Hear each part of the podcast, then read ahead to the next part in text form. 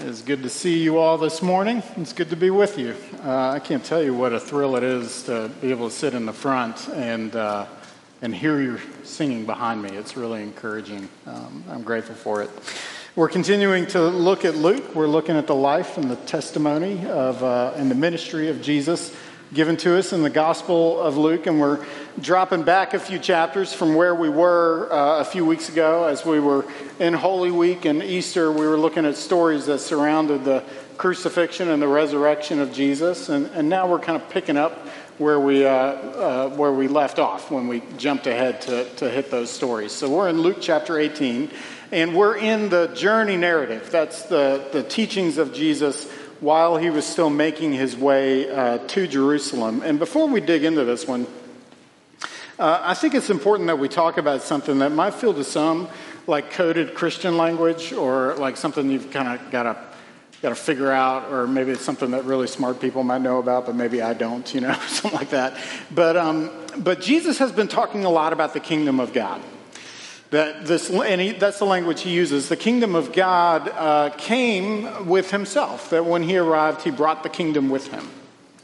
And, uh, and the idea that, that uh, what we're to imagine is that the kingdom of God is, is taking over the world. And, uh, and that all things will be reordered according to God's will as he intended in the beginning. And so, um, so if that's true, then what we're invited to imagine with the kingdom of God is a place where, where, uh, where God's will is established. And so God hates things like injustice. And so we're to imagine a world where justice is pure and true. And God hates death. And so we're to imagine a world where there is no death. Uh, and and, uh, and so we're, we're invited, as we hear these Jesus talk about the, the kingdom of God, we're invited to consider uh, the wonderful reordering of the world according to, to God's will. But all, as, as all kind of big thoughts like that and big teaching like that uh, hits us, I, I, I think that invites a question. That if God's kingdom really arrived with Jesus, then how are we 2,000 years later uh, supposed to understand the world in, which there's obviously so much still wrong with it? And how am I supposed to understand myself, as in there's obviously still so much wrong with me? And, and, and uh, I want to introduce to you a phrase um, that, that we like to talk about a lot, and it's called the already and the not yet. And it's a way of understanding this concept. It's that Jesus' kingdom, God's kingdom, really did already arrive with Jesus. It, it, it is here. But it won't be until he returns that, his king, that the kingdom is fully consummated. That's the not yet. So there's an already and the not yet. And I bring this up. We are living in the not yet. And I bring this up because we live out our days under the relentless tension of the not yet. It, it, often, what this means is that um, there's so much that's different about us than the world around us because we're living in this already and, and we're looking forward to, the, to that kingdom that hasn't quite arrived yet. It often means our ethics are different, or the way that we're thinking is different, that our affections are different. We're longing for a world uh, that is to come, not necessarily the world that we're in. And it often means that these things are different about us call us to live in stark contrast to, uh, to some of the common thinking. It's so much easier to live within the grain of the community, but there are times where we can't do that and maintain faithfulness to Jesus Christ at the same time. And that's, that, I just want to acknowledge that that's something that's hard about us and, and that's hard about our identity now as we wait for Jesus to come back. And the question of our lives is this one how do I live faithfully within the tension that, of the not yet, the, the tension that the not yet creates?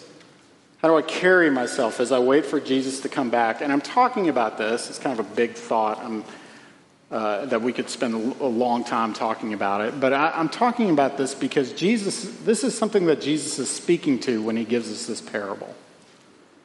Uh, he's talking about how his disciples what it looks like, something of what it looks like for his disciples to carry themselves faithfully while we wait for the Son of Man to return. Look at it with me here. This is the parable of the persistent widow. Um, Jesus is talking to his disciples. Luke 18, verses 1 through 8. Hear the word of the Lord. And he told them a parable to the effect that they ought always to pray and not lose heart. In a certain city, there was a judge who neither feared God nor respected man. And there was a widow in that city who kept coming to him and saying, Give me justice against my adversary. Sorry, adversary. I know how to read. For a while he refused, but afterward he said to himself, Though I neither fear God nor respect man, yet because this widow keeps bothering me, I will give her justice so that she will not beat me down by her continual coming. And the Lord said, Hear what the unrighteous judge says. And will not God give justice to his elect who, will, who cry to him day and night? Will he delay long over them? I tell you, he will give justice to them speedily. Nevertheless, when the Son of Man comes, will he find faith on earth? This is the word of the Lord.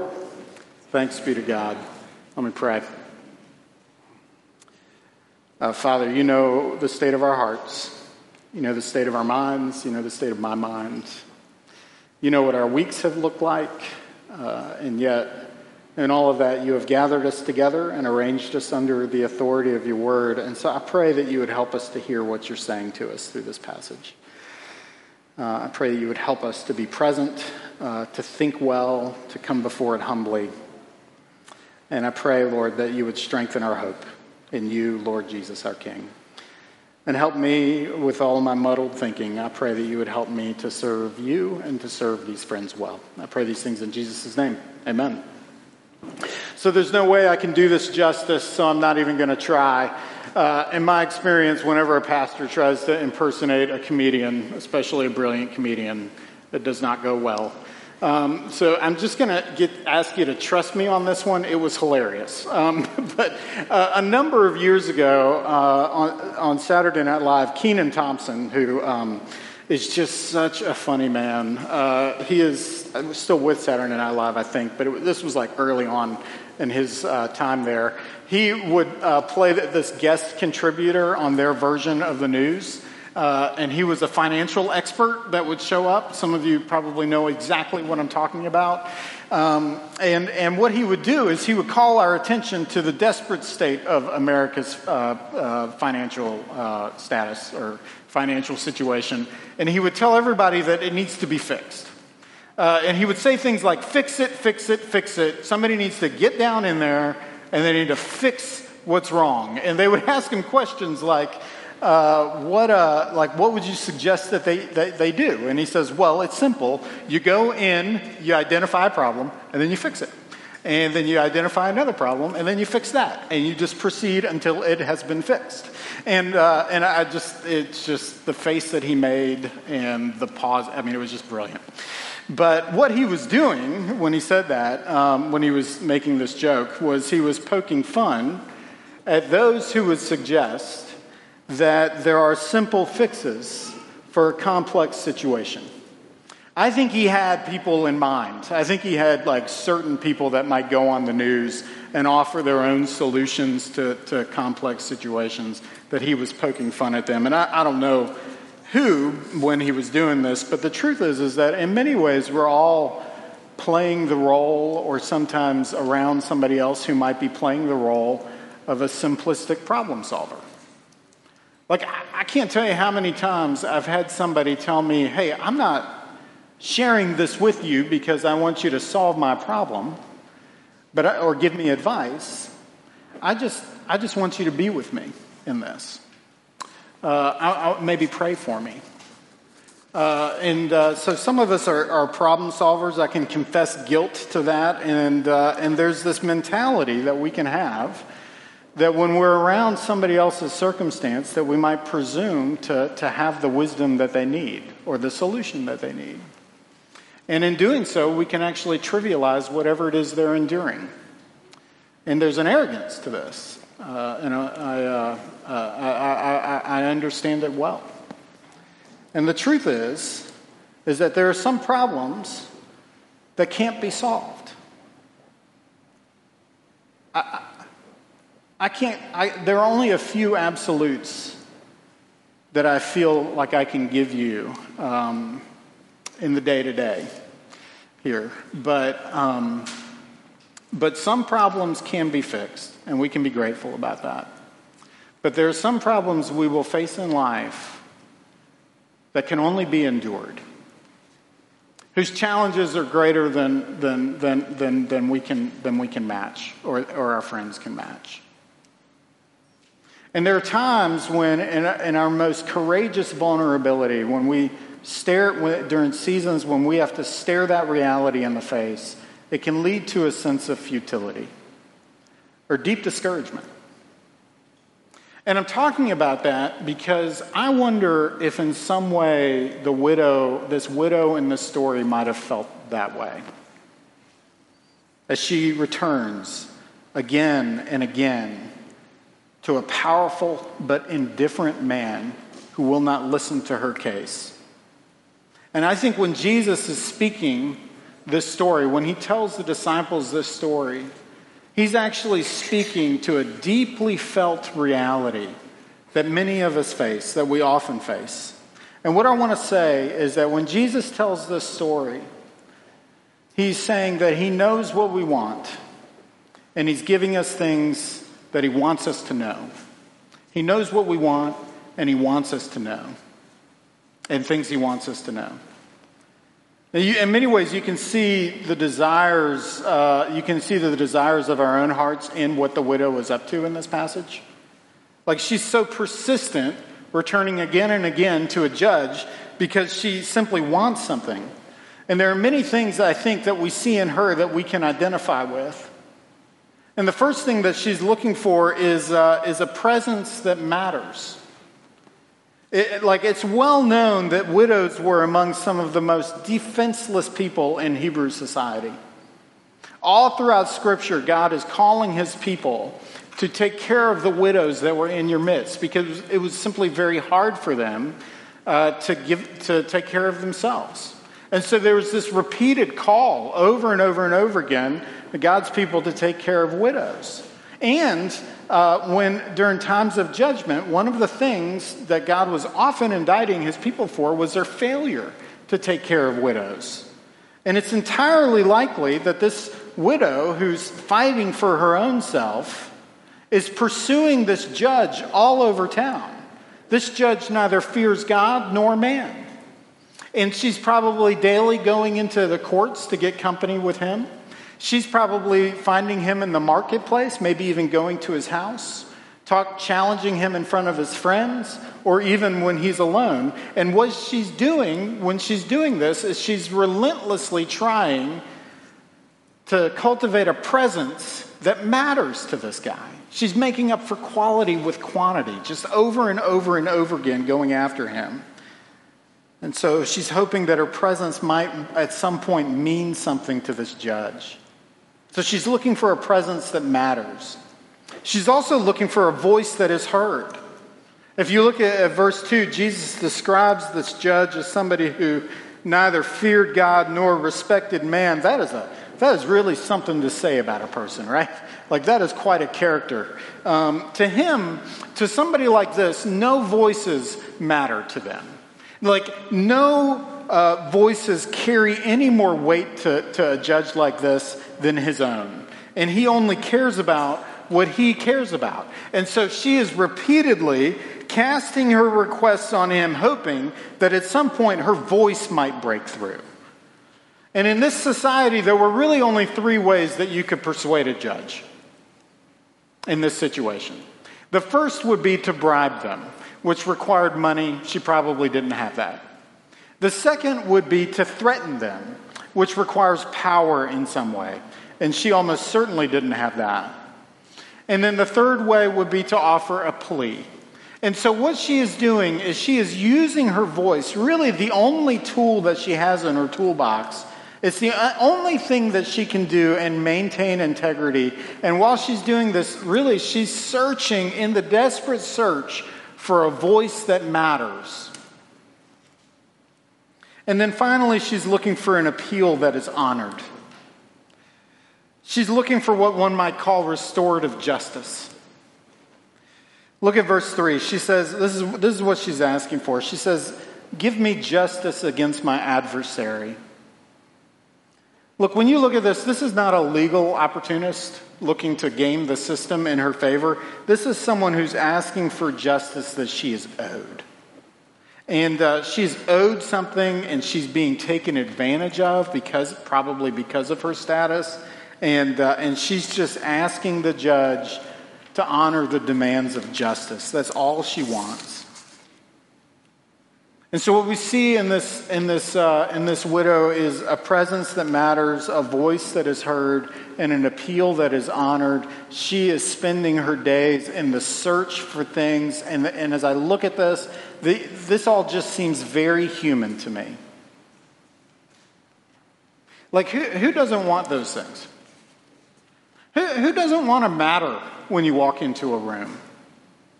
Who doesn't want to see their voice affect have an effect.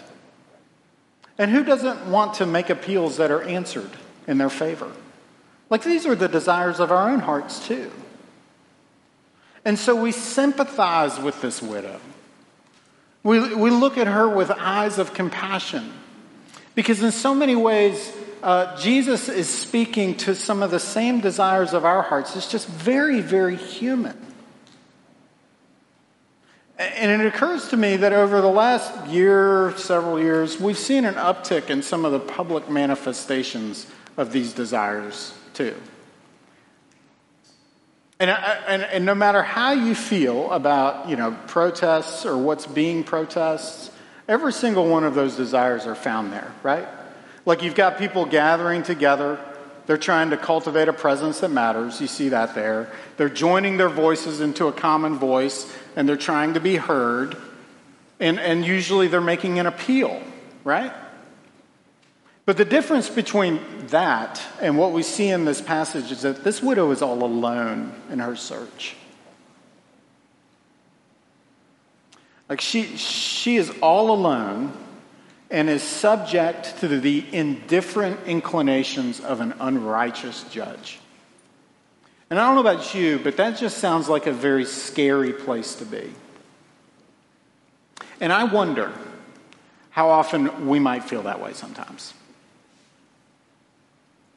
Like how often we might feel as if we are on the hunt for a presence and a voice and an appeal, and we are all alone and like our prayers are just bouncing off God like Teflon, like they're not being heard. And that we are subject to the, to the inclinations of a, of, of a whimsical, powerful person. And, one of the things that I want you to see Jesus is doing just by constructing the, the very setting of this story is he is telling us, I see you. I know what you want. I know what you are looking for. There is a, a, a precious story. Um, it's a powerful, well, it starts out as a very sad story. Early in Exodus, um, you have the people laboring under slavery under powerful Egyptians. And they have literally no power. They have no ability to fend for themselves. It's this incredibly sad story of a, of a people who are laboring unto their deaths. And in their despair, this is in Exodus chapter 2, it says that they prayed. And, and literally, the text says that they groaned toward God. And at the end of chapter 2, you see this verse, and it just stops me in my tracks every time I see it. It says that God heard the groaning of his people God remembered his covenant with Abraham, Isaac, and Jacob, and God knew. And the profound point that Jesus is making with this story is to tell us that something, something that has been true from the very beginning is that God's people don't groan helplessly, despairing of ever being heard. That our desires are very familiar to Him and that God is not like the unjust judge who doles out justice grudgingly whenever he feels like he has to, but that he hears the cries of his people and they matter to him. And so he is attending to things that he knows that we want, with encouragements that he wants us to know, to like be convinced of deep in our gut. In some parables, you have to like discern the, the, the meaning of, right? Or you, you have to like read, you know, the, the author's interpretation of the parable in another place. Like, and there are even times where the disciples have to like circle back and talk to Jesus and say, hey, what, what was that thing that um, you meant when you told that story? But that's not the case with this one. Actually, uh, Luke leads with the whole point of this parable right at the very beginning. What does it say? It's, he's telling his disciples who are enduring the relentless tension of living in the not yet to pray and not lose heart. That's what he's saying you do. That as you wait for Jesus to come back, you pray and not lose heart. And why should we not lose heart? Why should actual encouragement uh, characterize us in the face of all kinds of reasons that we have for despair or discouragement? Well, because Jesus wants you to know that God sees you, that your presence matters to him. In this passage, Jesus is making a lesser to greater argument. That's, a, that's the kind of rhetorical tool that Jesus is using here. You see him do this in other places. One of the more famous ones is when he's teaching us that, that we don't have to be anxious. He, he is saying that um, look at the sparrows who, uh, who, um, who know where their next meal is coming from. And then he says, and how much more does God care about you? That's a lesser to greater argument. And, and one of the things he's saying is that if the judge was taking pains to make sure that the widow is not seen, that Jesus is telling us how much more God sees the struggles of his people. God sees the struggles of his people. And your presence matters to him.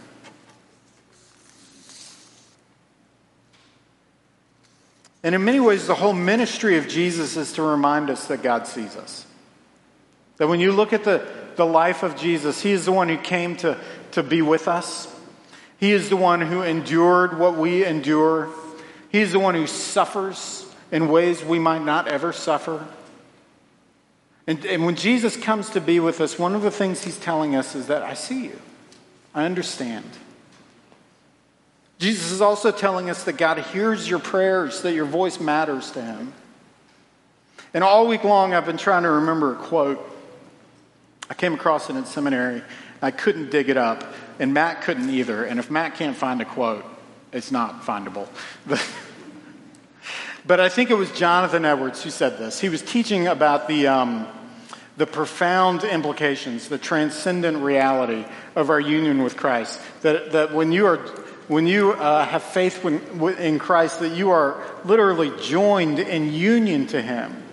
And one of the implications of that, Edwards said, was that when you pray to God, God doesn't just hear your voice, but He also hears the voice of His Son who is ever living to intercede for you. That God hears you. And Jesus is saying that God hears your prayer. In your union with Christ, you have a voice that is heard in the holy temple. And there's so many implications to this.